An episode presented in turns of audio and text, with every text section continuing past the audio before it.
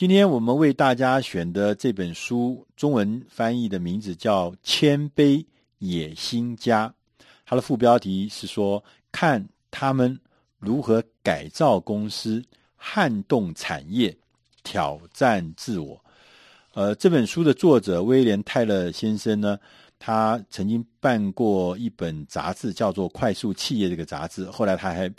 把它呃卖掉，用三亿四千万美金的价格卖掉。他同时也在呃《纽约时报》啦、英国的《卫报》啦、《哈佛商业评论》啦，呃是一个专栏作家。同时，他也写了一本很有名的书，叫《发明未来的企业》。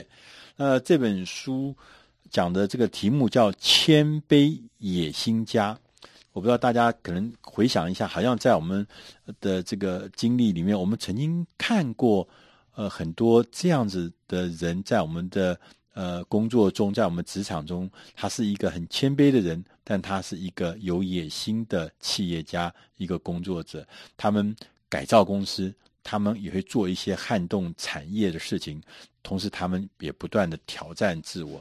所以我当我看到这本书的时候呢，我就觉得这真是一个有趣的一个事情，就是怎么把自己做成一个。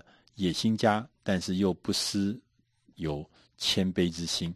很多的野心家看起来是狂妄又自大，但是呢，这种带着谦卑的野心家，反而是我们觉得很呃值得敬仰跟敬佩的这个对象。那这本书呢，他呃说这个呃要成为一个谦卑的野心家，有几个必修的功课。他说，第一个，他说。呃，他们的使命呢，必修的课就是要改造公司。改造公司，这大家都知道，就是因为变化太快的世界，所以说我们是一个啊、必须要不断的改造公司。那在这本书里面特别提出，他说改造公司有五个真相，我们常常会犯的一些毛病。他第一个是我们常常呢以管窥天，什么意思呢？就是说组织里面我们都是用。用那个小水，用小的水管去看那个天，所以有井底蛙的嫌疑。所以因为以管窥天呢，就很难让每一个人能够预见更积极的未来。改造公司碰到第二个真相呢，是我们领导人，领导人常常他的看法都是跟其他人其实没有两样的。那为什么呢？是因为我们。领导人跟我们一样，都在同一个地方找点子，所以找出来点子也没有什么特别厉害的地方。第三个呢，改造公司的真相呢，是说在成功的组织里面，历史的传承既是诅咒也是祝福。所以说，我们过去这个漂亮的成绩挂在身上，这历史可以朗朗上口，可以传颂很久。但是换一个角度来讲，说当你要在改造公司的时候，它未尝不是一个紧箍咒，让你放不开、走不远、很难突破的一个，呃，一个一个麻烦事、一个包袱吗？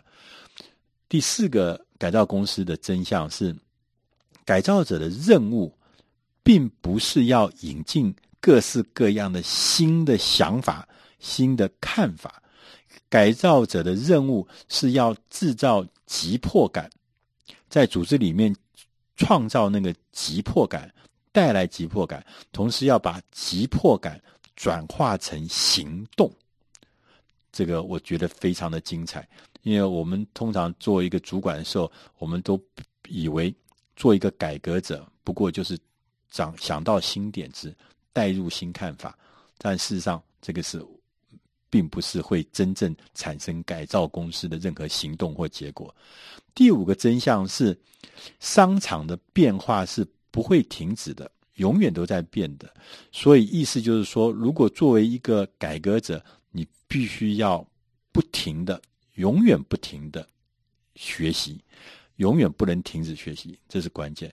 那他也特别举个例子，譬如像他说这个很有名的一个 Swatch 公司的这个呃负责人叫海耶克先生。海耶克先生呃在这几年他过世，但是这个海耶克先生呢，在呃在这个八零年代的时候，七零年代、八零年代的时候，他把瑞士很多很多快要倒闭的一些表厂。把它合并在一起，构成了 Swatch 这个集团。但大家都知道，当时在八零年代、七零年代的时候，事实上瑞士这个做表的这个传统，我们看起来是呃。非常非常呃四百多年的这个制表传统，反而后来变成因为石英表的出现，变成很大的包袱，大家都去买又准、时间又准又便宜的石英表，所以瑞士的表整个一下就就基本上好像是要垮台一样的。但是海耶克先生把这些快要倒的公司重新的组合在一起，来改造这个公司，他干什么？他说，真正的核心的力量。他把他的战略的核心是放在瑞士拥有四百五十年的制表的传统，让那个传统的机械表变成一个有价值、特别价值、特别珍贵的一个新的东西。但大家看，呃，到现在，全世界又大大的兴起了一个所谓拥有呃新的所谓传统的。机械表的这个大风潮，呃，创造了一个很大很大的改造公司的成功案例。那他说第二个呢，呃，我们必修的课程呢是撼动产业。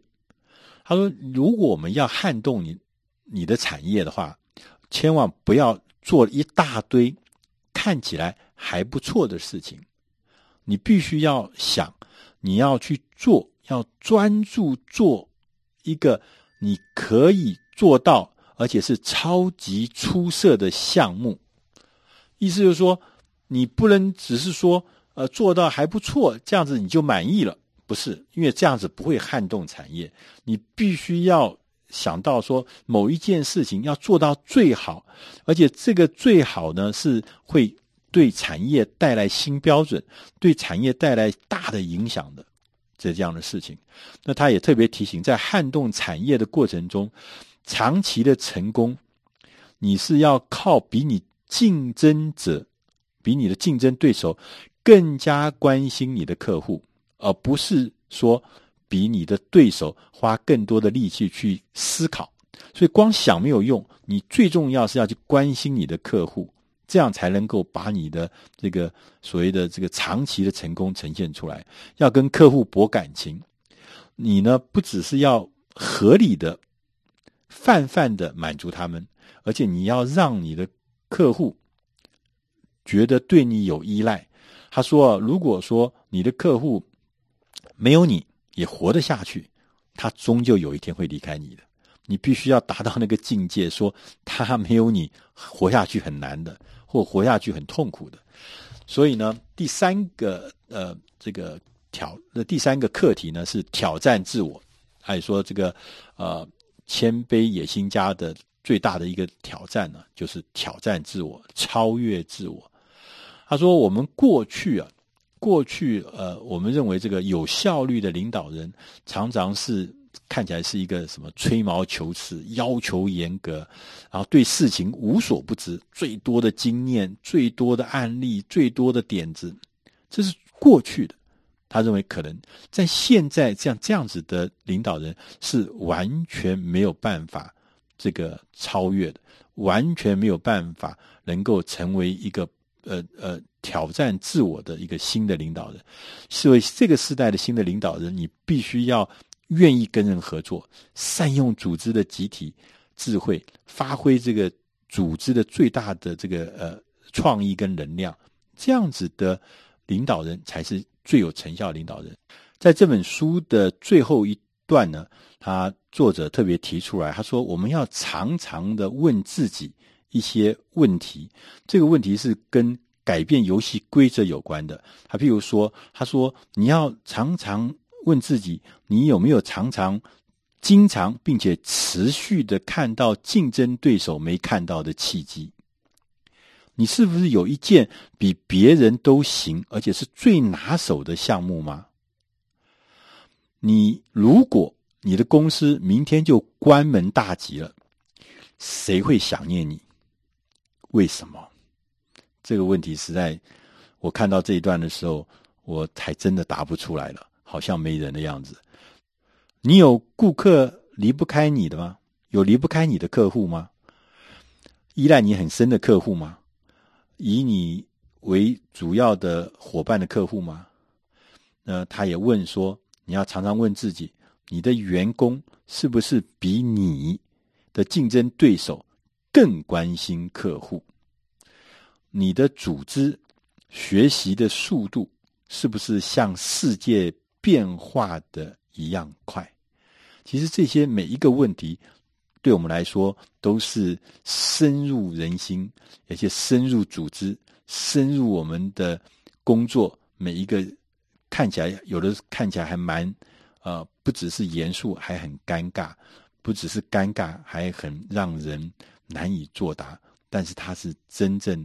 常常要问自己的。以上这本书，我们今天讲的内容呢，是出自呃《大师轻松读》第四百四十三期《谦卑野心家》，希望你能喜欢。